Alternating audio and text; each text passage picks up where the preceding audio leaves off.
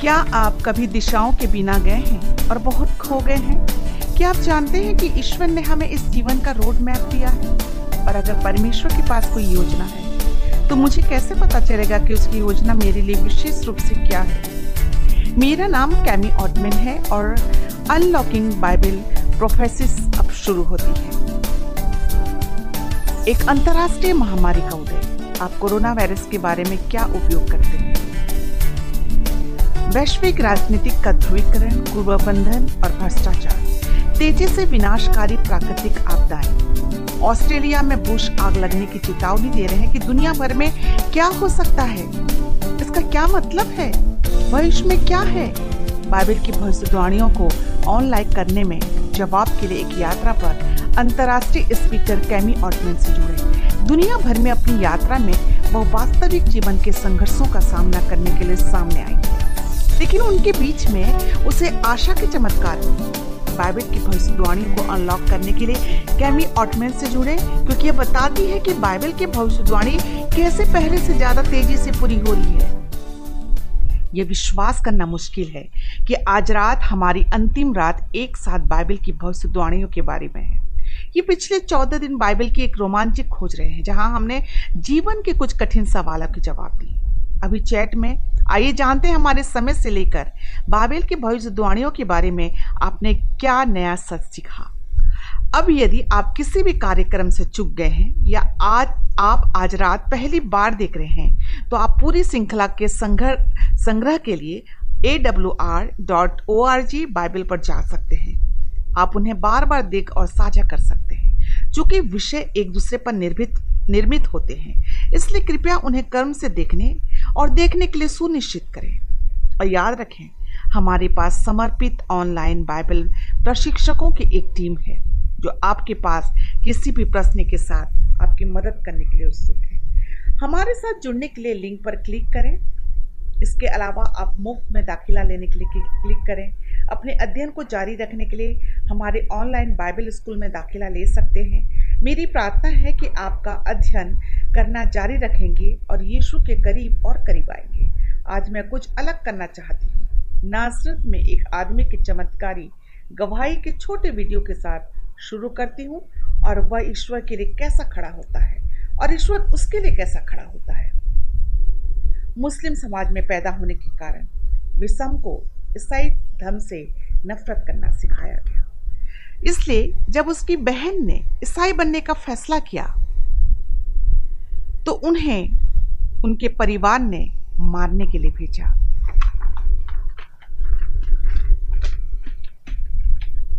लेकिन परमेश्वर के एक चमत्कारी सपने के कारण उसने बाइबल का अध्ययन शुरू करने का फैसला किया।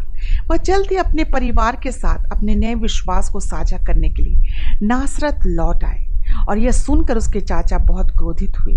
उन्होंने अपने पत्थर मारने का आदेश दिया यह तब तक खत्म हो गया जब तक उसके भाई ने कदम नहीं रखा।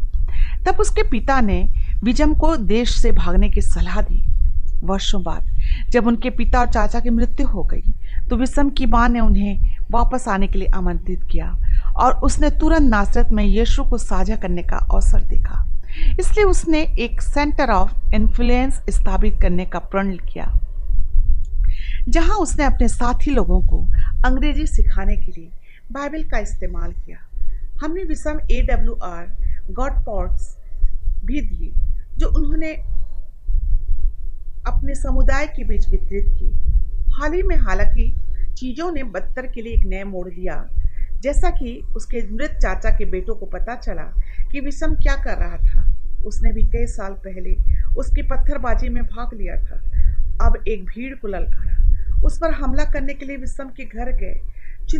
विषम की पत्नी चिल्लाने लगी। आड़े के नीचे की ओर सुना देखा क्या हो रहा है।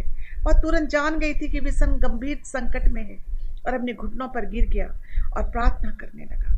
विषम के भाई दौड़े आए। जब वह एक धातु के छड़ से मारा गया था तो उसकी रक्षा करना था। लेकिन तभी उनके उनके अपने चचेरे भाई ने अपना चाकू निकाला और विषम को चाकू मार दिया। लेकिन अपने विस्मय को छेड़े चाकू ने उसे बिना रुके छोड़ दिया। विषम के भाई ने वीर झुक कर चाकू उठाया और कहा, विषम के भाई ने फिर और कहा कि ईश्वर के आदमियों को मारने की कोशिश मत करो। जब पी, भीड़ पीछे हट गई तो उन्होंने धमकी दी, तुम्हें पता नहीं होगा कि हम कहाँ और कब मारेंगे। कई महीनों बाद विषम को एक चौंकाने वाला फ़ोन आया। उसी दो चचेरे भाइयों को मोटरसाइकिल चलाते समय मार दिया गया है। यह सिर्फ़ मुझे याद दिलाता है कि अगर ईश्वर हमारे लिए है जो हमारे खिलाफ खड़ा हो सकता है। इस चमत्कारी घटना ने मुस्लिम समुदाय को इतना उत्तेजित कर दिया कि विषम को पता चल गया कि यह A W R cell phone एविज्म का उपयोग करने का सही समय उन्होंने तुरंत किसी से धर्मोपदेश का अरबी में अनुवाद करने की मांग की। उन्हें जमील का नाम एक व्यक्ति मिला जो आसानी से मदद के लिए तैयार हो गया। जमील ने कभी कभी देर रात तक काम किया। बाइबिल आधारित उपदेशों का अनुवाद किया। जब वो पढ़ता था तो वह उन प्रस्तुतियों को हिल जाता था, जिन्हें वो बैप्टिस्ट चर्च के अपने एक मित्र के साथ साझा करने के लिए महसूस करता था। उसने वो पढ़ा था, उससे भी वो प्रभावित था। फिर उसने अपने चर्च के प्रचार करने के लिए विषम की मांग की। विषम ने बाबिल भविष्यवाणा, हमारे स्वास्थ्य संदेश और एलन वाइट के लेखन को साझा करते हुए बैप्टिस्ट चर्च में प्रस्तुत किया। उसके दिल इत, इतने दोषी थे और पादरी और लगभग उनकी पूरी मंडली ने सातवें दिन एडवेंटिस्ट चर्च में बपतिस्मा लेने का फैसला किया। और एक खूबसूरत शब्द के दिन हमने जॉर्डन नदी में एक चर्च सेवा की। फिर एक एक करके उन्होंने पानी में प्रवेश किया। विषम को एल्डर डुआने मैके के साथ इन बहुमिल आत्माओं को बपतिस्मा देने की खुशी थी। क्या यह ईश्वर की शक्ति का अद्भुत प्रमाण नहीं है?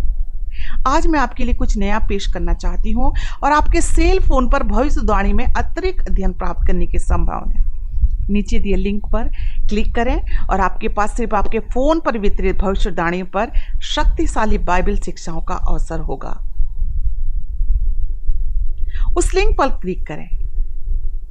आपको पता है यीशु ने बपतिस्मा के माध्यम से जो नई शुरुआत की की, वह वास्तव में आश्चर्यजनक है।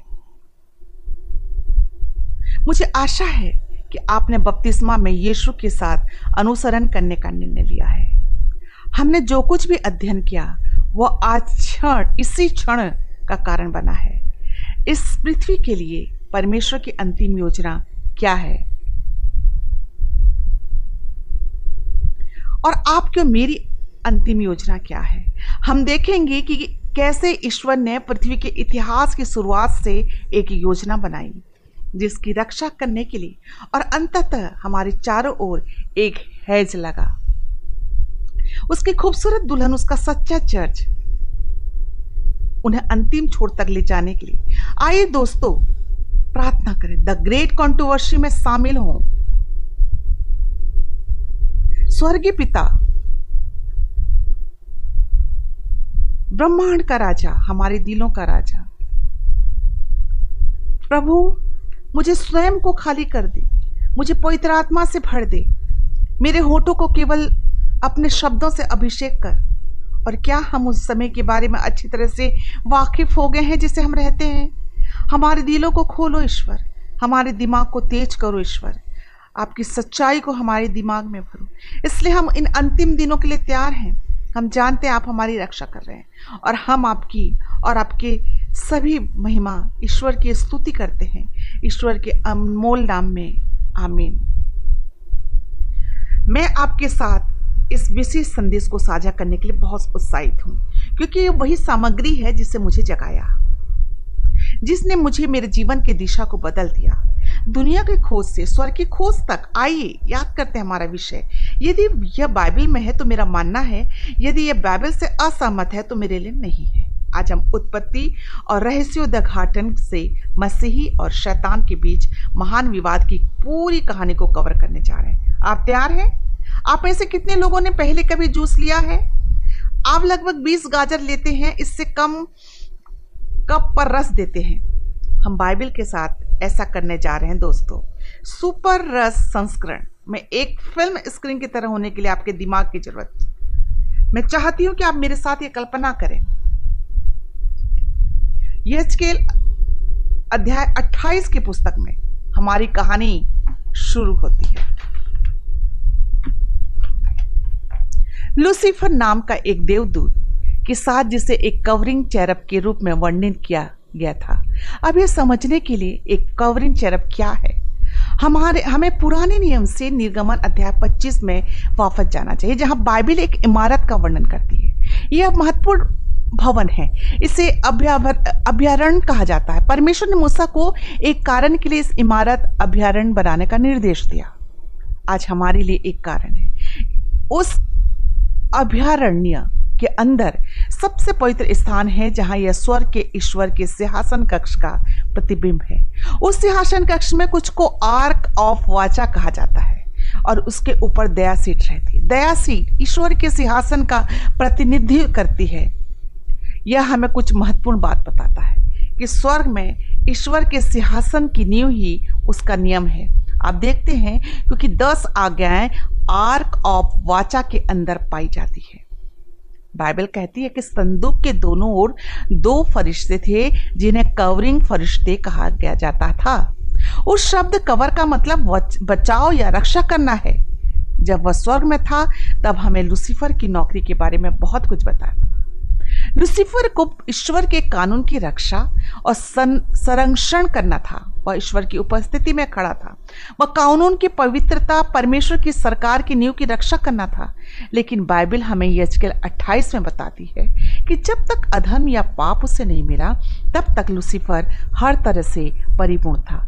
परमेश्वर का वचन कहता है कि अधर्म पाप है और पाप क्या है? कानून का उल्लंघन या टूटना। इसलिए लुसीफर, जो परमेश्वर के कानून की रखवाली करने वाला था, वह उस कानून के खिलाफ हो जाता है। और इस तरह ईश्वर के कानून पर स्वर्ग में बहुत पहले युद्ध छिड़ जाता है। शैतान कानून से नफरत करता है। हमने इस तथ्य का अध्ययन करते हुए कई शामें एक साथ बिताई। बाइबल बताती है, लुसीफर ने स्वर्ग के सभी स्वर्गदूतों में से एक तिहाई को धोखा दिया। यह कैसे है? स्वर्ग के अरबों, क्या लुसीफर ने क्या कहा? हे पवित्र स्वर्गदूत हो, फिर मेरे साथ बुराई करना चाहते हो? नहीं, ये धोखा नहीं होगा। वह चलाक है, उसने अधिक चालाक। यशया अध्याय चौदह की पुस्तक हमें बताती है कि लुसीफर ने घोषणा की, मैं मोस्ट हाई की तरह बनूँगा। परम प्रधान के समान होने का अर्थ है, धर्मी या धर्मी होना। जैसा कि ईश्वर है और वह जैसा पवित्र है। लूसीफर, वो वास्तव में कह रहा है, मैं ईश्वर की तरफ़ पवित्र हो सकता हूँ। बिना कुछ बताए ये कैसे करना है? क्या आपने पहले कभी उस तर्क को सुना है? ईश्वर की तरफ़ बनने के लिए हमें कानून की ज़रूरत नहीं है दोस्तों। यह आत्म धार्मिकता का एक तर्क है। यह सोचकर कि हमने ईश्वर के बिना सभी चीज़ें कर सकते हैं और यही स्वर्ग के दूतों का एक तिहाई धोखा है। मुझे आशा है कि आप अब तक अपने दिमाग की फ़िल्म में मेरा अनुसरण कर रहे हैं, क्योंकि यह माँ काव्य है। यह महाकाव्य कहानी है कि हमारी दुनिया कैसे शुरू होती है। हमारे ग्रह इस तरह के उथल पुथल का कारण बताते हैं। लेकिन यह अवस्था अस्थायी है, क्योंकि ईश्वर के पास आपको और मुझे बचाने के लिए एक शानदार योजना है। इसके बाद बाइबल बताती है, लूसीफर और उसके स्वर्गदूत स्वर से बाहर कर दिए गए थे। ऐसा क्यों है? ऐसा क्यों है कि लूसीफर को तुरंत न्याय नहीं दिया गया क्या आपने कभी इन सवाल उठाया है? क्या आपने कभी खुद से पूछा है? क्यों नहीं? जवाब आसान है, फिर भी गहरा है। डिटोनामी 19 ने 15 से 19 में मूसा और इसराइल के बच्चों को दिए गए एक सिद्धांत को बताया। जब भी दो पक्षों के बीच कोई विवाद होता है तो दोनों के बीच विचार विमर्श करने के लिए एक तीसरा पक्ष होना चाहिए। यह केवल उचित है है ना? अब हम स्वर्ग में अपनी कहानी पर उसी सिद्धांत को वापस लेते हैं। जब लूसीफर और उसके स्वर्गदूतों ने बगावत की तो स्वर्ग में कितने पक्ष हैं? दो विरोधी पक्ष, आपके परमेश्वर और उसके पवित्र स्वर्गदूत और आपके पास लूसीफर और उसके धोखेबाज स्वर्गदूत हैं। ऐसा यह ऐसा कैसा है? जैसे कोई गतिरोध हो? शैतान ईश्वर पर आरोप लगा रहा है और ईश्वर के लिए उस समय शैतान के फैसले पर बैठने के लिए अनुचित प्रतीत होता है, क्योंकि अभियुक्त ईश्वर न्यायाधीश भी होता है। अट्ठाईस सत्रह में ईश्वर ने लुसीफर को यह बताते कहते हुए बाहर निकला मैं तुम्हें राजाओं के सामने रखने जा रहा हूँ कि, कि वे तुम्हें निहारें। ये शब्द किसी प्रकार का निर्णय प्रतीत होता है और आप शैतान को आश्चर्यचकित करते हुए चित्र दे सकते हैं। हाँ जो है आप जज करने जा रहे हैं। मुझे ईश्वर क्या आपको यह एहसास नहीं कि स्वर के सभी दो पक्षों में ध्रुवीकृत है? यहाँ प्रश्न है जूरी कौन होगा? वह तीसरा पक्ष जो लिसिफर का न्याय करने के लिए ईश्वर का उपयोग करेगा, याद रखें, कुछ रात पहले हमने सहर्षादी और निर्णय के बारे में अध्ययन किया था। यह बच्चा हुआ, जो इस समय स्वर में पुस्तक ऊपर जा रहे हैं, जो जूरी है। सुनो, जूरी चयन के बारे में तीन बातें हमें पता होनी चाहिए। नंबर एक, जब एक जूरी का चयन किया जाता है तो ऐसे लोगों को चुनना पसंद करते हैं जिन्हें अपराध के बारे में पहले से जानकारी नहीं है। सही? अंदाज़ा लगाओ। जब लुसीफर ने विद्रोह किया तो मानवता कहाँ थी? इस बिंदु पर मानव जाति अभी तक नहीं बनाई गई अब तक हम मनुष्य उस जूरी में होने के योग्य हैं। चलो, एक जूरी सदस्य होने के लिए दूसरी आवश्यकता को देखते हैं। एक न्यायिक कानून का पालन करने वाला नागरिक होना। हम जानते हैं आदिम और हवा को उनके दिलों पर लिखे परमेश्वर के कानून के साथ बनाया गया था। इसलिए मनुष्य फिर से जूरी सदस्य बनने की योग्यता रखते थे। और नंबर तीन, एक जूरी को सही और गलत के बीच विचार विमर्श करने में सक्षम होना चाहिए और उसे सार्वजनिक राय से बहाना नहीं चाहिए। पहला कुरंती छः दो और तीन में कहा गया, जानो कि हम स्वर्गदूतों का न्याय नहीं करेंगे। हम ऐसे राजा हैं जो ईश्वर से बनाए हैं। हम ऐसे राजा हैं जो ईश्वर ने बनाए हैं आंशिक रूप से जुआरियों के रूप में सेवा करने के लिए। इसलिए पुरुष और महिला इस जूरी की सेवा के लिए सभी तीन बिंदुओं का उपयोग है। तो लूसीफर आदमी और चमत्कार के इस निर्माण को देखता है। ये वही है जो मुझे जज करने वाले हैं। हम उस बारे में देखेंगे। अब इस बारे में सोचते हैं, जब शैतान को ईश्वर से पता चलता है कि किसी दिन उसे मानव जाति द्वारा आंका जाएगा तो वो आगे क्या करता है? वह रिश्वत या हमें जूरी के सदस्यों को उसके तरह सोचने और विद्रोह करने के लिए बोलना चाहता है। वह ईडन में पेड़ पर अपना झूठ शुरू कर देता है। अदन की बागीचा में वो पेड़ पर अपना झूठ शुरू कर देता है। उसे मनुष्यों को अपने निर्देशों का पालन करने या समझना समझाने के लिए मना कर, करना है। और ईश्वर को नहीं जब शैतान बगीचे में हवा को मारता है तो वो क्या वह हवा से कहता है कि तुम बुराई करना पसंद करोगी?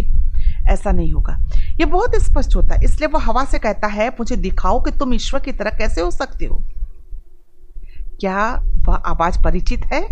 यह वही झूठ है जो वह स्वर्ग में स्वर्गदूतों के एक तिहाई लोगों को ईश्वर के साथ, के स्थान पर अपने तरीके से पालन करने के लिए मनाता है। पुराने शुरू ईश्वर के चरित्र की एक विकृत अवधारणा के लिए मानव जाति का नेतृत्व किया। इसलिए दुर्भाग्य से हमारे माता पिता आदम और हवा ने ईश्वर के खिलाफ पाप करना चुना और उन्हें जूरी चयन से अयोग्य घोषित कर दिया गया। क्योंकि वे अब कानून के पालन करने वाले नागरिक नहीं है। यह बहुत गंभीर स्थिति पैदा करता है। इसलिए यीशु बगीचे में आता है और देता है और उन्हें एक वचन दिया गया। उनके पापों के लिए मर जाएगा ताकि वे फिर से स्वर का चुनाव कर सके। वाह! हम अनंत जान सकते हैं कि सुसमाचार को मानव जाति का पुनर्स्थापित करने के लिए दिया गया था, जो कि सही और गलत के बीच का अंतर जानता और जो कि कानून के पालन करने वाले नागरिक है।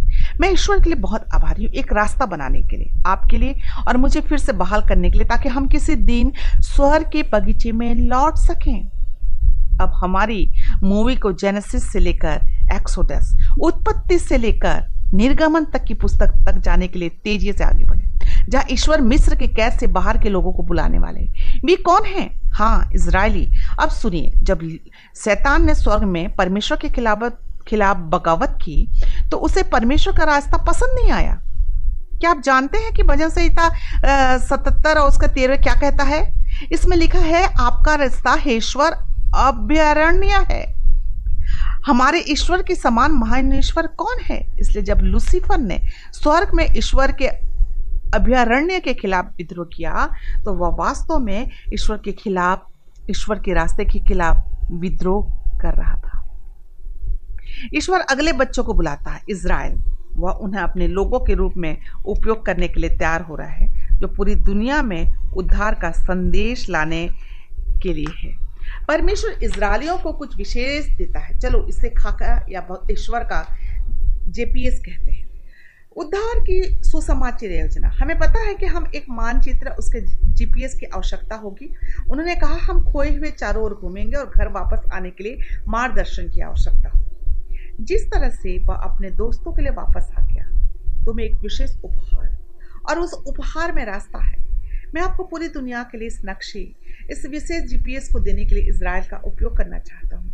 वह इसराइलियों के ज़रिए पूरी दुनिया को उद्धार की सुसमाचार योजना देना चाहता है अब हम यहाँ समझना शुरू कर सकते हैं और कल्पना भी कर सकते कि कैसा शैतान ने क्रोध को महसूस किया होगा और जब उसने स्वर्ग में ईश्वर के सिंहासन कक्ष की प्रतिकृति देखी, ईश्वर के अभ्यारण्य इसराइलियों द्वारा बनाया जा रहा था, यहाँ धरती पर जंगल में। क्योंकि अब मनुष्यों के पास परमेश्वर के उद्धार की योजना को समझने का अवसर होगा।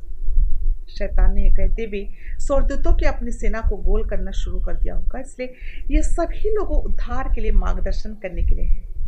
अच्छी तरह से इसे नफरत करते हैं और हम इस दुनिया को बचाने के लिए ईश्वर की योजना का सत्यानाश करने वाले हैं। हम उन लोगों को नष्ट कर देंगे जो परमेश्वर के सत्य के अधिकारी हैं। हम इस सत्य को दुनिया के ऊपर ले जाने की अनुमति नहीं दे सकते। तो आप पूछ रहे होंगे कि यह खाका क्या है? यह मोक्ष का मार्ग क्या है?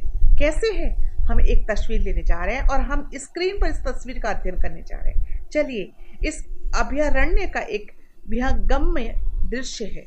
मानो हम इस पर उड़ रहे हों। आप बाहरी अदालत देखें। आप फर्नीचर के दो लेखों पर जाते हैं। अब जो आकर्षक है आपके मेरे लिए व्यक्तिगत रूप से प्रत्येक फर्नीचर के टुकड़े का वास्तविक अर्थ है। सबसे पहले हम बलिदान की वेदी देखते हैं, जहाँ जानवरों की बलि दी जाती थी। क्या, यह क्या दर्शाता है? किसका बलिदान है ये? ईशा मसीह? आगे आपके पास हँसी है। यही पर पादरी उसके हाथ पैर धोता था। सुसमाचार में इसका क्या मतलब है, बपतिस्मा? चलिए, अब हम पवित्र स्थान के अंदर अपना रास्ता बनाते हैं और आपको शोब्रेड की एक तालिका दिखाई देती है। यह परमेश्वर के वचन जीवन की रोटी का प्रतिनिधित्व करता है। मत्ती चार चार, मनुष्य केवल रोटी से नहीं बल्कि हर उस वचन से जीवित रहेगा जो परमेश्वर के मुख से निकलता है। इसके बाद आप मुड़ते हैं और आप देखते हैं कि आपके पास धूप का एक चश्मा है, जो हमारी प्रार्थनाओं का प्रतिनिधित्व करता है। और फिर आप ईश्वर के आत्मा के माध्यम से दूसरों के लिए हमारी गवाह, पवित्र आत्मा का प्रतिनिधित्व करने वाली सात शाखाओं वाली मोमबत्ती देखते हैं। दोस्तों, आप देखिए, आप दुनिया की रोशनी है, ऐसा शहर जो पहाड़ी पर सेट है उसे छिपाया नहीं जाता। आपको यीशु के लिए उज्जवल रूप से चमक, चमकना चाहिए। यह सब आपके गवाह दोस्तों के बारे में है। अब हम पवित्र स्थान के अंदर अपना रास्ता बनाते हैं। आप दस आज्ञाओं के साथ वाचा के संदूक को देखते हैं। दोस्तों, ये हमारे ब्लूप्रिंट का लेट आउट है। तो ये कैसे है कि अभ्यारण ईश्वर की सुसमाचार योजना है? यदि आप इस तस्वीर को करीब से देखते हैं और फर्नीचर के लेखों के बाहरी किनारों के चारों ओर ट्रेस करते हैं तो क्या आप जानते हैं कि आपको क्या मिलेगा? हाँ एक क्रॉस मिलेगा। क्या आप यीशु के घटना स्थल पर आने से हज़ारों साल पहले कल्पना कर सकते हैं कि अभ्यारण्य भविष्यवाणी का है? अभ्यारण्य भविष्यवाणी की, कि मसीह हमारे पापों के लिए क्रूस पर मारा गया? वह योना चौदह छह में कहता है, मैं सच्चाई, मैं सत्य और जीवन का मार्ग हूँ। इसके अलावा जब अभ्यारण अभ्यारण्य को देखते हैं आप, आपको कुछ और दिलचस्प मिलेगा, क्योंकि प्रत्येक स्थान पर जहाँ फर्नीचर का एक लेख है, वहाँ मसीह घायल हो गए। बाएँ हाथ में एक नाखून दाएँ हाथ में एक नाखून सिरों पर कांटों का एक मुकुट वह एक टूटे हुए दिल की मौत हो गई। उसके पार किए हुए पैरों में नाखून यहाँ तक कि उसके त, उस तरफ़ जहाँ उसने खून में छेद किया गया था। और खून पानी निकल आया। तुम देखो ईश्वर इस योजना के माध्यम से अपने लोगों को बताता है उसका मार्ग बार बार उदाहरण के लिए इसराइल के बारह बच्चों को कैद से बाहर ले जा रहे थे। पहली बात यह है कि ईश्वर ने उन्हें बताया कि एक बलिदान करना था और दरवाजे पर खून लगाना था। फिर फर्नीचर का कौन सा लेके दर्शाता है? यज्ञ की वेदी? मैंने अपना इरादा बदल लिया है। जाओ, उन्हें पकड़ो, उन्हें वापस ले आओ। ईश्वर क्या करता है? वह लाल सागर खोलता है। और यह क्या प्रतीक है? लावर बपतिस्मा। निर्गमन सोलह में लाल सागर के दूसरी ओर जाने की बात लगता है कि क्या होता है? वे रोते हैं, हम भूखे हैं। अनुमान लगाओ, परमेश्वर अपने लोगों के लिए क्या करता है? शेव ब्रेड का टेबल। निर्गमन 19 में परमेश्वर उनसे कहता है, तुम मेरे अजीबो गरीब खजाने हो।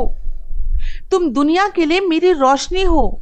मेरे लोग जो मैं पृथ्वी पर मोक्ष लाने के लिए उपयोग करने जा रहा हूँ, जो कि ईश्वर को साथ में लाने के लिए है, ब्रांड कैडलास्टिक ईश्वर मूसा से कहते हैं, मैं चाहता हूँ आप अपने लोगों से कहें कि वे तीन दिन बिताने के लिए खुद को मेरे साथ मिलने के लिए तैयार करें।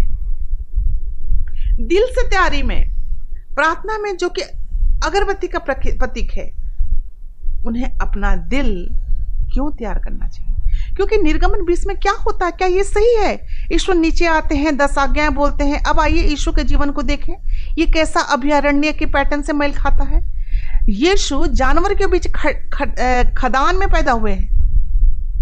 एक गौशाले में पैदा हुए हैं। कह सकते हैं कि वे बलिदान की वेदी पर पैदा हुए थे।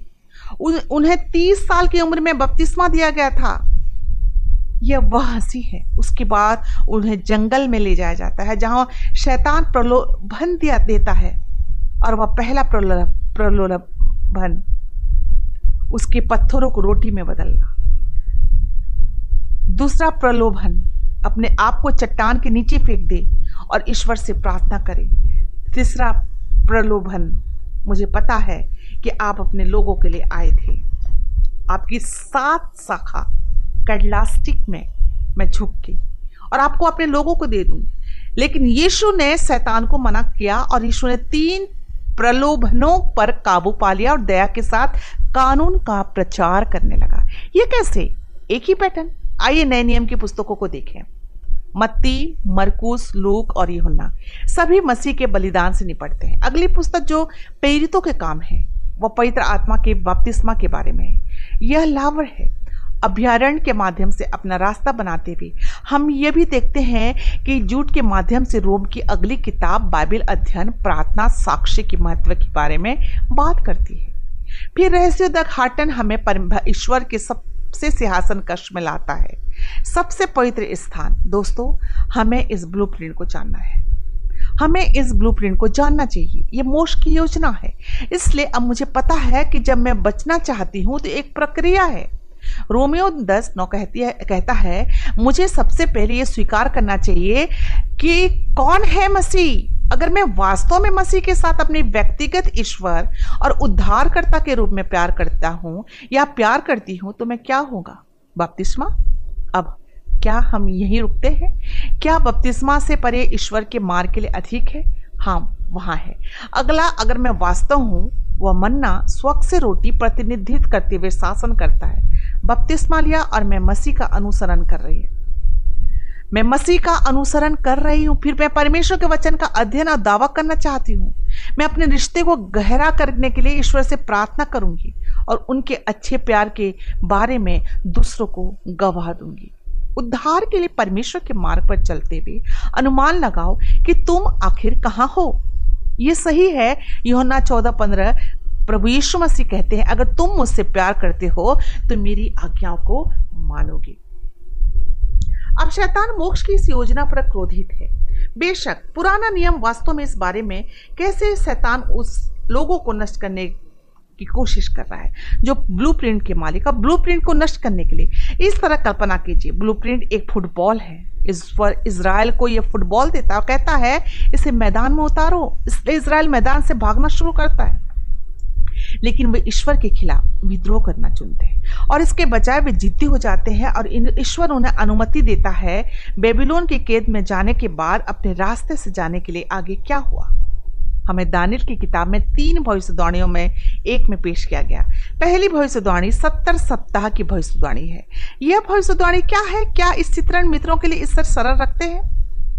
ईश्वर भविष्यवाणी ईश्वर इसराइल से कह रहा है जिस पर अभ्यारण्य अंक सत्तर सप्ताह में आएँगे, यदि आप उसे प्राप्त करने के लिए तैयार नहीं हैं और यदि आप अपने विद्रोह की जारी रखते हैं तो मैं आपसे ब्लू ले लूँगा और उसे किसी और को दे दूँगा। लेकिन ये लगता है क्या होता है? जब यीशु आता है तो इसराइल तैयार नहीं होता और इसराइल मसीह को अस्वीकार कर देता है। आप जानते हैं जब वो मर जाता तो क्या होता है? अभ्यारण्य में घूंघट में दो फटा है, ऊपर से नीचे। सांसारिक खाका के अंत का संकेत, यीशु के पुनरुत्थान के बाद स्वर्ग में एक स्वर्गीय अभ्यारण्य में और ब्लू प्रिंट या बॉल पर चढ़ता है, जिसे अब शाब्दिक इसराइल से लिया जाता है और दिया जाता है। आदम, आध्यात्मिक इसराइल अंदाज़ा लगाओ, हम इस शाम के पूरे, पुराने वसीयत नामा से गुजर चुके हैं। ओह, आधा रास्ता। परमेश्वर ने इसराइल को जीप का उपहार दिया ताकि वे इस संदेश को एक स्वर्गीय अभ्यारण्य और एक स्वर्गीय उच्च पुजारी को सारी दुनिया में ले जा सके।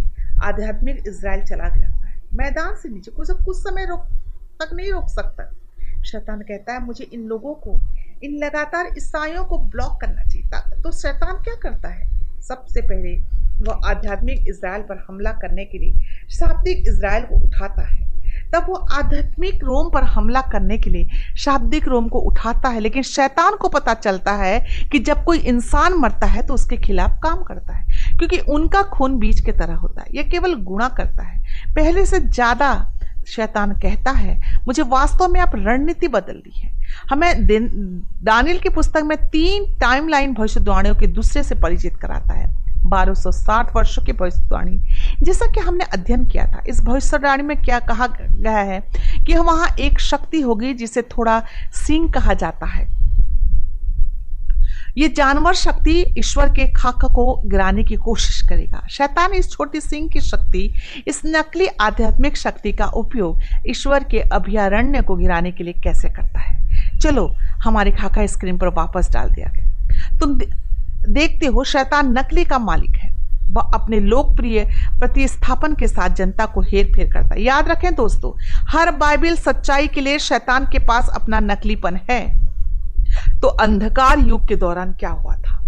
वह बारह सौ साठ वर्ष की अवधि, जिसका हमने अध्ययन किया। खैर, डार्क एजेस के चर्च, रोमन कैथोलिक चर्च, ईश्वर की सच्चाई को नीचे रखते हैं, जो ईश्वर के अभ्यारण्य द्वारा सिखाए जाते हैं। मेरा क्या मतलब है? बलिदान की वेदी जिसे मसीह का बलिदान का प्रतिनिधित्व किया गया।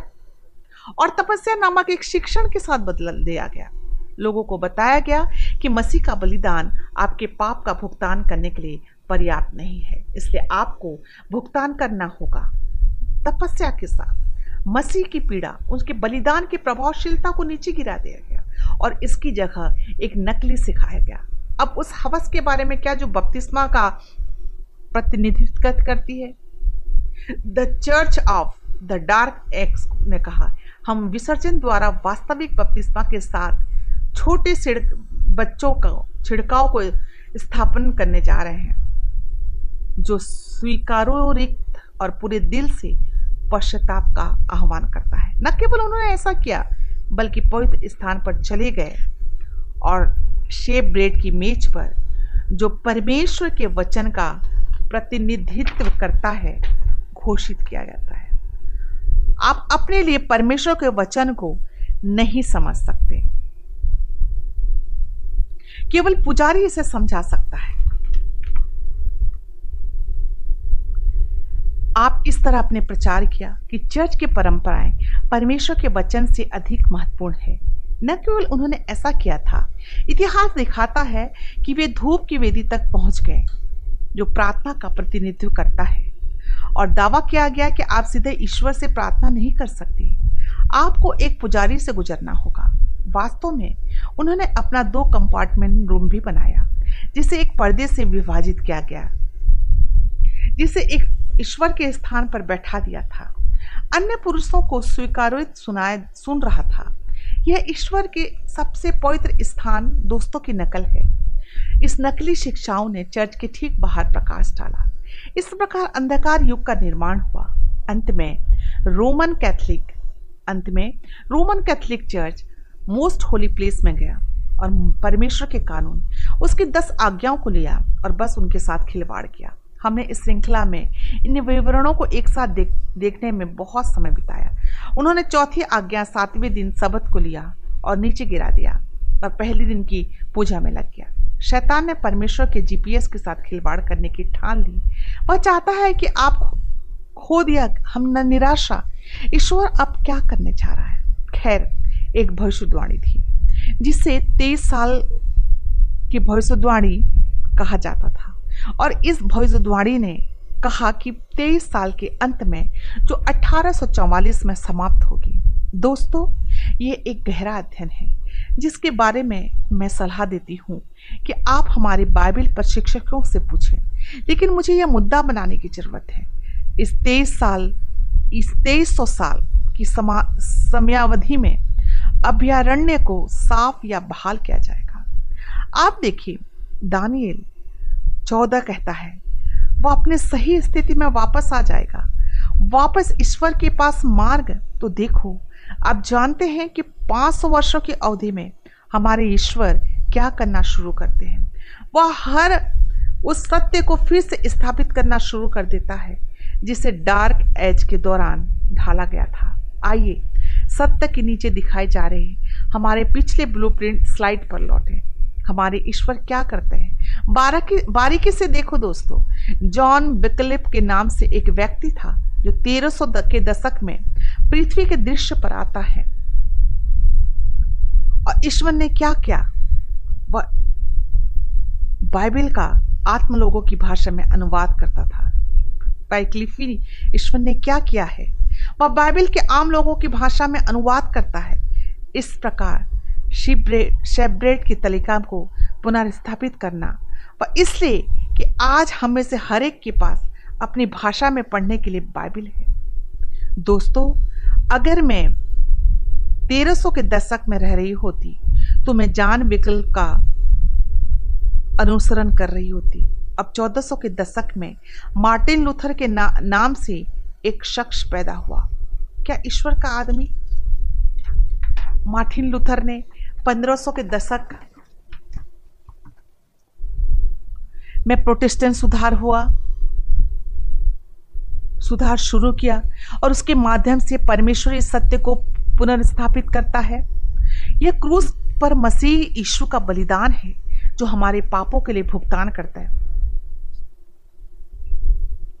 तपस्या के लिए नहीं। इसलिए अगर मैं उस समय यह कह रहा होता, मुझे पता है कि मैं एक लुथरन होता अगर मैं उस समय यह कह रहा होती तो मुझे पता है कि मैं एक लुथरन होती। लुथरन आंदोलन के लिए भग, ईश्वर की स्तुति करूँ। 1500 के दशक में जॉन कैलविन नाम का एक व्यक्ति इस दृश्य पर आता है। प्रेस्टिबेरियन आंदोलन का संस्थापक। जॉन कैलविन पर प्रार्थना के लिए एक विशेष बोझ था। उन्होंने कहा, हम सीधे अपने लिए ईश्वर के सिंहासन पर जा सकते हैं। और जॉन कैलविन धूप की वेदी को प्रभावी ढंग से पुनर्स्थापित करता है। मैं प्रार्थना करता हूँ कि इस दौरान मैं प्रेस्टिबटेरियन रहा होगा। क्या आप दोस्तों को देखते हैं कि परमेश्वर के लोग किस नए तथ्य या नए प्रकाश को स्वीकार करना जारी रखते हैं? जो हम, जो परमेश्वर उन्हें प्रकट करता है। बहुत खूब। 1600 के दशक में जॉन स्मिथ नाम का एक व्यक्ति था, जिसने अपनी बाइबल का अध्ययन करते हुए कहा था कि एक मिनट रुकिए। आप शिशु के छिड़काव से बपतिस्मा नहीं ले रहे आप बच्चे के छिड़काव से बपतिस्मा नहीं ले सकते, बाइबल स्पष्ट रूप से कहती है। आपको बपतिस्मा लेने से पहले अपने पापों को पूरी तरह से जलमग्न, कबूल और पश्चाताप करना होगा। यह प्रभावी रूप से लवर को बहाल करता है। वह बैप्टिस्ट आंदोलन के संस्थापक बने। दोस्तों, अगर मैं 1600 के दशक में रह रही होती तो निश्चित रूप से मैं बैप्टिस्ट होती। 1700 के दशक में जॉन वेस्ले के नाम से एक आदमी इस दृश्य में प्रवेश करता है और जॉन वेस्ली मैथोडिस्ट आंदोलन का संस्थापक है। उस पर एक विशेष बोझ है। सुसमाचार दुनिया में हो रहा है और ईश्वर उसके माध्यम से प्रभावी ढंग से सात शाखा कैंडलास्टिक को पुनर्स्थापित करता है। अपने प्रकाश को चमकने दो। अगर मैं 1700 के दशक में रह रही होती तो मैं प्रार्थना करती, मैं एक मैथोडिस्ट होती। दोस्तों, फर्नीचर का एक और लेख बहाल होना बाकी है। ईश्वर 1800 के दशक में दृश्य के अंतिम टुकड़े को पुनर्स्थापित करने के लिए किस आंदोलन में बुलाएँगे? क्या आंदोलन वाचा के संदूप को पुनर्स्थापित करता है? सातवें दिन का आगमन। वाचा के संदूक के भीतर पाए जाने वाले दस आदेशों को पुनर्स्थापित करता है। चौथी आज्ञा सहित इसे पवित्र रखने के लिए सबके दिन को याद करता है। ईश्वर का चुना हुआ दिन, उस, उसका शब्द हमारी मुहर है। हम इस दोस्त का अध्ययन करते हैं। ये उसका निशान है कि आपको बचाया जा सकता है। हमने देखा प्रस्तुति में प्रमाणिक मुहर। ईश्वर ने आपको ऐसे समय के लिए बुलाया है। वह चाहता है कि आप उसके सच्चाई को जाने, उसकी बाइबल सच्चाई को जाने। हमें प्रकाशित वाक्य साथ में बाइबल में बताया गया कि अंतिम समय में इसे बनाने के लिए हमारे पास जीवित वचन की मुहर होनी चाहिए। हमें मित्रों के सील कर देना चाहिए। हमें अध्ययन के लिए, अध्ययन किया है कि प्रकाशित वाक्य चौदह में पहली परी कैसे सुसमाचार को पूरी दुनिया में ले जाती है। अंधेरी युग के दौरान इस सुसमाचार का प्रचार नहीं किया जा सकता था, लेकिन परमेश्वर का सत्य दूर से ले जाया गया और डाली गई। लोगों से दूर। लोगों से दूर ले जाया गया। 1844 तक सत्य के सभी लेख ईश्वर के द्वारा बहाल कर दिए गए। तो सातवें दिन के एडवेंटिस्ट कौन है? हमारी विरासत लुथरन, बैप्टिस्ट, मैथोडिस्ट, प्रिबेस्टेरियन, हम बस ईश्वर उनके ब्लूप्रिंट द्वारा इन सभी बहाल सत्य को अपनी संपूर्णता में ले रहे हैं। इससे पृथ्वी के इतिहास के समय को नीचे ले गए। 1988 में एक फुटबॉल खेल था। कैल स्टेन बनाम स्टैनफोर्ड, इसे प्ले कहा जाता था। घड़ी पर चार सेकंड बचे थे। कैलिस्टन एक अंक नीचे था। बैड ने पहले ही जश्न मनाना शुरू कर दिया। सभी स्टैनफोर्ड को या गेंद को किक मार, किक करना था। उन्होंने खेल का पता लगाना खत्म कर खत्म हो गया। मेरा मतलब है दूसरी टीम के गेंद को वापस करने। और जीतने में क्या बाधाएँ हैं? इसलिए भी गेंद को किक मारते और गेंद को जिस क्षेत्र में जाते, नीचे ले जाते हैं। कैलिस्टैन को गेंद मिलती है। वे दौड़ना शुरू कर देते हैं, क्योंकि पहला आदमी दौड़ना शुरू कर देता है। जब कोई उससे निपटता है, लेकिन मैदान मारने से पहले वह गेंद को अपने साथी के पास फेंक देता है। मैदान की दूसरी तरफ़, बैंड पहले से ही उत्सव में मार्च कर रहा है। लोग अपने पैरों पर खड़े होकर चिल्ला रहे हैं। दूसरा लड़का गेंद ले जाता है शुरू कर देता है। टिप्पणी कार्ड उजित, उत्तेजित हो जाते हैं। वे अपनी आवाज़ उठा रहे हैं, क्योंकि दूसरा लड़का निपट गया, क्योंकि इससे पहले कि वह मैदान में उतरता, वह गेंद को पास दे देता है। तीसरा आदमी वही बात, चौथा आदमी वही बात, पांचवा आदमी वही बात, छठवां आदमी गेंद को पकड़ता है। हर कोई चिल्ला रहा है, अपने पैरों पर खड़ा है, वह छठा आदमी अन्य क्षेत्र में चलता है मेरे दोस्तों, सुनो, शैतान का बैंड अभी मैदान पर है। शैतान का बैंड अभी मैदान पर है। उन्हें लगता है खेल खत्म हो गया। उन्हें लगता है कि हम कमांड कीपिंग क्रिश्चियन जो लोग पूरी तरह से सातवें दिन के एडवेंटिस्टों को मानते हैं, वे पिटे हुए लोग हैं। दोस्तों, ईश्वर चाहते हैं कि हम खेल खत्म करें। चलो इसे लपेटो और घर जाओ। घड़ी पर समय नहीं बचा। 1844 बाइबल में आखिरी बार भविष्यवाणी की गई थी। दोस्तों यह अध्ययन है कि खुद के लिए बाहर, मेरे मन में स्वरदूतों को, उनके पैरों पर या उनके पैर, पंखों पर हमारे लिए जय जयकार करते हुए देखते हैं। चलो इसे अंत समय में ले जाएँ। अंध क्षेत्र, परमेश्वर के लोग मैदान में उतरते हैं। पहला दूत का संदेश, दूसरा स्वरदूत का संदेश, तीसरा स्वरदूत का संदेश, ये सब वहाँ दोस्तों का है। तीसरा एंजल का संदेश। नू के संदेश से ज़्यादा कुछ नहीं है। बाइबल के सत्य के संदूक में जाओ। बहुत देर हो चुकी है। इससे पहले के संदूक में जाओ क्यों क्योंकि संदूक के अंदर ईश्वर की मुहर पाई जाती है। बाइबल कहती है कि जो लोग संदूक के बाहर हैं, उन्हें मृत्यु के लिए चिन्हित किया जाएगा। हमने प्रकाशित वाक्य पंद्रह सोलह में, स्वर्गदूतों के साथ, सात अंतिम विपत्तियों को सबसे पवित्र स्थान से बाहर आते देखा। क्यों? क्योंकि जो लोग विपत्तियाँ प्राप्त करते हैं, वे हैं जिन्हें अनदेखा किया जाता है और खारिज कर दिया जाता है। जो मोस्ट होली प्लेस के अंदर पाए जाते हैं, हमारा संदेश संदूक में जाना है। उन लोगों के लिए जो संदूक में जाना है और परमेश्वर की मुहर प्राप्त करना चुनते हैं। क्या हम आसान सात अंतिम विपत्तियों से डरने की ज़रूरत है? हमेशा की तरह। शास्त्र के पास हमारा उत्तर है। भजन इक्यानवे मेरा पसंदीदा अध्याय है। श्लोक एक जो सबसे ऊँचे स्थान पर रहता है, वह सर्वशक्तिमान की छाया में रहेगा। यह संरक्षण मित्रों का एक वादा है। इसे, इसका वादा करो। पद दस, कोई भी बुराई आपके पास नहीं आएगी। न ही कोई प्लेग आपके आवास के पास आएगा। कोई भी प्लेग नहीं। इसराइलियों की तरह क्या आप ईश्वर के वादों पर विश्वास करते हैं? पृथ्वी के इतिहास में हमारे विश्वास ने हमारे लिए अपना हर वादा रखा। वह अपने चरित्र का हनन करने के लिए तैयार है। वह वादा करते हैं आपकी रोटी आपकी पान, पानी सुनिश्चित करे सुनिश्चित करे हो जाएगा। मुझे उस भर उस पर भरोसा है। यशया त्रालीस एक और पाँच में परमेश्वर कहता है भय मत करो क्योंकि मैंने तुम्हें भुनाया है मैंने तुम्हें बुलाया है। आप अपने नाम से आप मेरे हैं। डरे नहीं क्योंकि मैं आपके साथ हूँ। आइए डालते हैं स्मृति मृतों को क्योंकि हमने उसकी आवश्यकता है। साथ जितनी हम सोचते हैं कहीं ज़्यादा एकमात्र अधिकार जो आपसे कोई नहीं ले सकता और वो है आपके दिमाग में संग्रहित किया है। क्या यह बचत मूल्य क्या हो सकता है? इसलिए हाल यीशु आता है, वह आकाश को दरार देता है। बाइबल इतनी स्पष्ट है कि हर एक आँख उसे देखेगी। हमने अध्ययन किया, उनकी कब्र में मरे हुए धर्मी लोग कैसे उनसे मिलने के लिए हवा में उड़ते हैं। यह कोई रहस्य नहीं है दोस्तों। हर कोई देखता है, ऐसा होता है। आई एन जी मूर्ख मत बनो, क्योंकि हमने अध्ययन किया है, कैसे सहस्रादी या जूरी ड्यूटी के लिए धर्मी स्वर्ग जाते हैं। अठारह में जब किताबें वापस खोली गईं तो बस यही था प्रकाशित वाक्य बारह दस।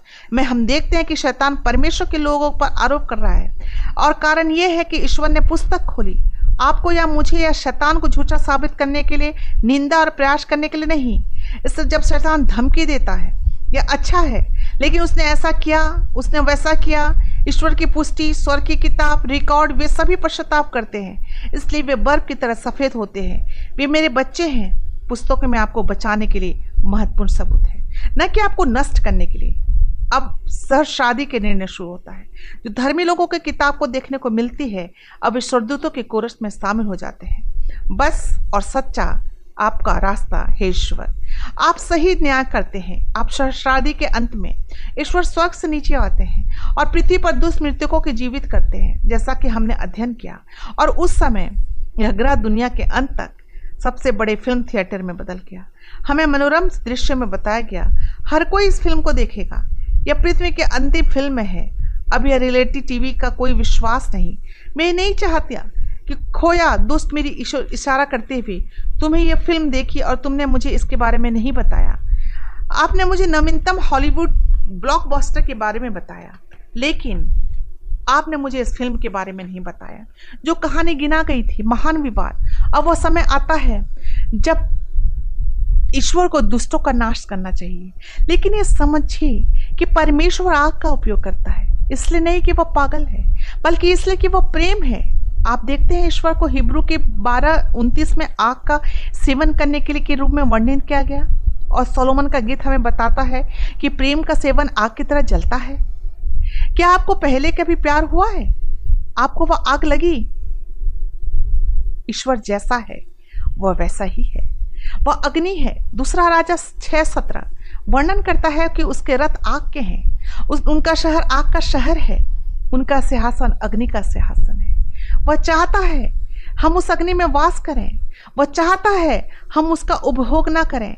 दोस्तों क्या आप ईश्वर की उपस्थिति के लिए जाना चाहते हैं? क्या बेहत, आप बेहतर अनिरोधक बनेंगे? ठीक उसी तरह जब परमेश्वर ने मूसा को जलती हुई झाड़ी दिखाई तो यह झाड़ी कैसे जल रही है? लेकिन भस्म नहीं है। परमेश्वर मूसा को दिखाने की कोशिश कर रहा था। यह मानवता के लिए मेरा आदर्श आद, आदर्श है। वह चाहता है कि हम शदरक, मेसक और अभितनगों की तरह उसकी उपस्थिति में खड़े हो सकें, जिन्हें उस आग में फेंक दिया गया और उनका उपभोग नहीं किया गया। मेरी बात सुनो ये धर्मी है जो हमेशा के लिए ईश्वर की महिमा के साथ जलता है। दुष्ट, अग्निरोधक नहीं है। वे पूरी तरह से भस्म हो जाते हैं। दुष्ट, अग्निरोधक नहीं है। वो पूरी तरह से भस्म हो जाते हैं। ईश्वर उन्हें स्वर्ग में जाने नहीं देंगे, क्योंकि स्वर्ग उनके लिए नरक होगा। स्वर उनके लिए नरक होगा। क्या आप देखते हैं कि शैतान इसे कैसे झटकता है? भयानक महिमा में ईश्वर उन महान बड़ी भुजाओं के साथ बाहर खींचते हैं और दुष्टों को गले लगाते हैं। एक आखिरी बार, एक विशाल विशाल गले में सभी दुष्ट और उस आलिंगन में दुष्टों का प्यार का एहसास होता उन्हें अस्वीकार कर दिया जाता है। तो यह है कि हर एक घुटने होगा, झुकना और सभी घोषणा करेंगे। बस और सच्चे आपके रास्ते हैं भगवान। आपके रास्ते हैं ईश्वर। दुष्टों को नष्ट करने का सर्वसंपत्त निर्णय है और फिर ईश्वर ग्रह पृथ्वी को उसकी मूल योजना, एक आदर्श उद्यान, स्वर का नवनीकरण करता है। और बाइबल यशया छियालीस तेईस में कहती है कि शब से सब के दिन सभी पाँच मेरे सामने पूजा करने आएँगे। आप देखेंगे, हम स्वर्ग में सप्त को अनंत काल तक रखेंगे। यह पृथ्वी की अंतिम फ़िल्म है। ईश्वर ने आपको ऐसे समय के लिए बुलाया। धरने पर बैठना बंद करो। शैतान चाहता है आप अपनी शंकाओं पर विश्वास करें और अपनी मान्यताओं पर संदेह करें। कोई फ़र्क नहीं पड़ता आपने क्या किया। यीशु के पास आपको कवर करने के लिए पर्याप्त दिया है। यीशु ने एक बच्चे के रूप में, जो कुछ समय पहले शुरू किया था, उसे आप समाप्त करेंगे। बस उससे पूछो, उसे केवल अनुमति की आवश्यकता है। वह अपने, वह आपके जीवन को भरने के लिए आएगा। वह हमारा ईश्वर सक्षम है। वह अपने हरे वादे को निभाने में सक्षम है। काश मैं उसे बेहतर तरीके से वर्णन कर सकती, क्योंकि वह अवर्णीय है। यहाँ तक कि समझ से बाहर है। वह अजय है। वह अप्रतिरोध्य है। और जब आप उसके साथ प्यार में पड़ जाते हैं दोस्तों तो आप उसे अपने दिमाग से बाहर नहीं निकाल सकते। जब आप उसके प्यार में पड़ जाते हैं तो आप उसे अपने दिमाग से नहीं निकाल सकते। और वह कभी भी आपके हाथ से नहीं जाएगा।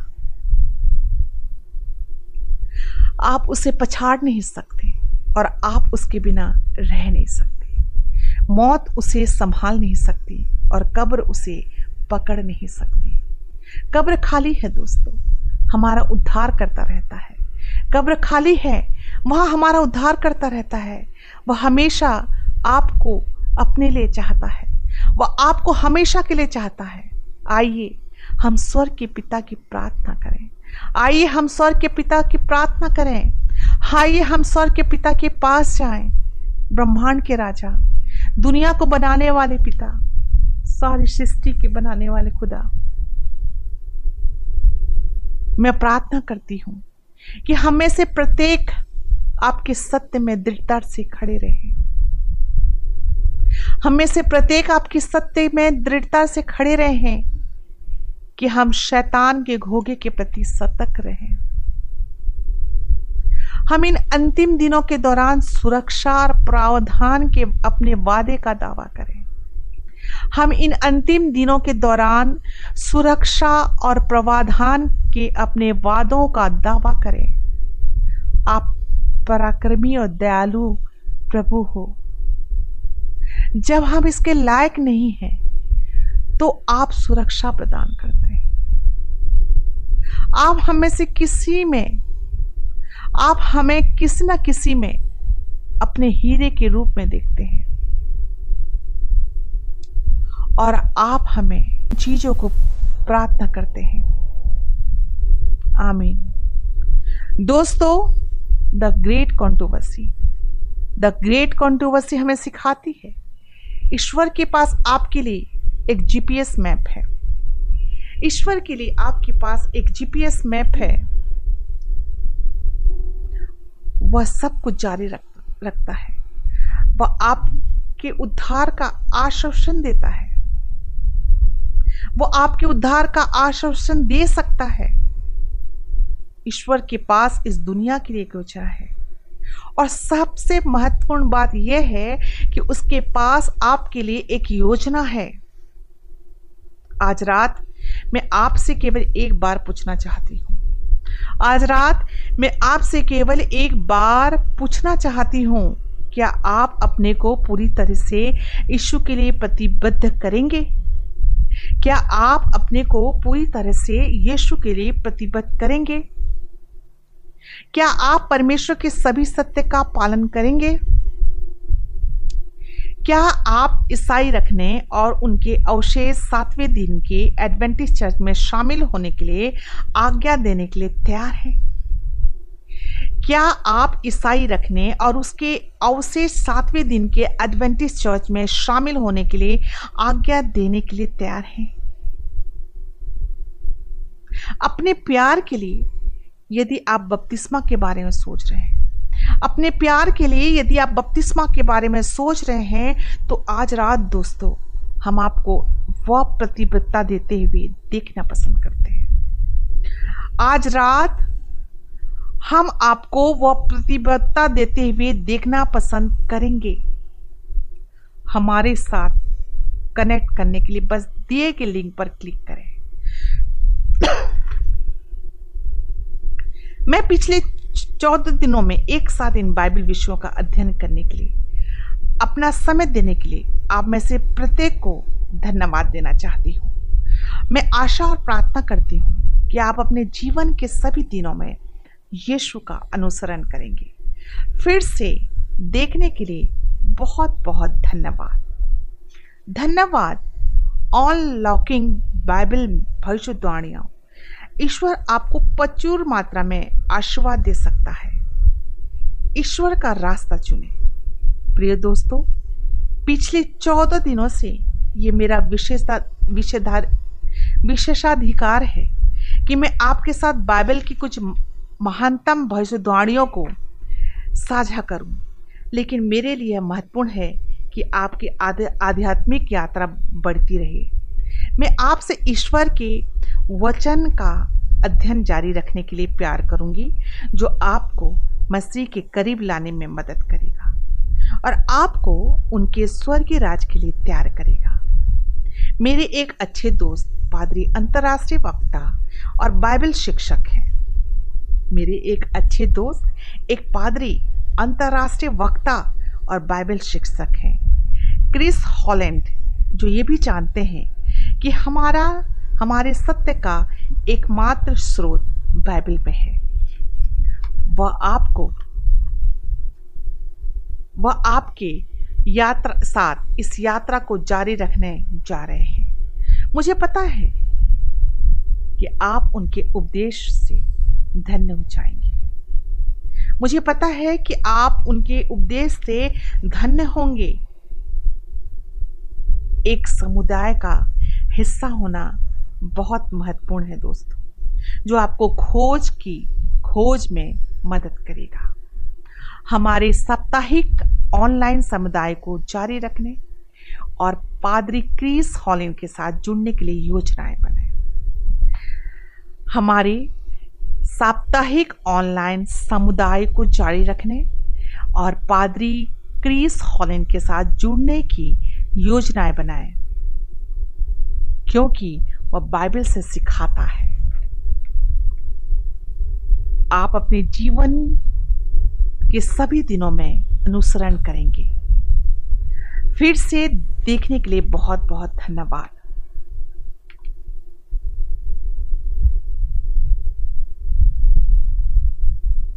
अनलॉकिंग बाइबल भविष्यवाणियाँ ईश्वर आपको प्रचुर मात्रा में आशीर्वाद दे सकता है।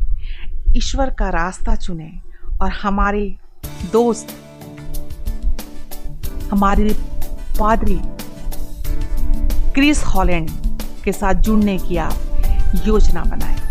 क्योंकि वह बाइबल से सिखाता है। पादरी क्रिस हॉलैंड बाइबल से सिखाता है और शाश्वत जीवन के लिए प्रमुख सिद्धांतों को बताता है। एक बार मैं फिर से आप सभी को धन्यवाद देती हूँ।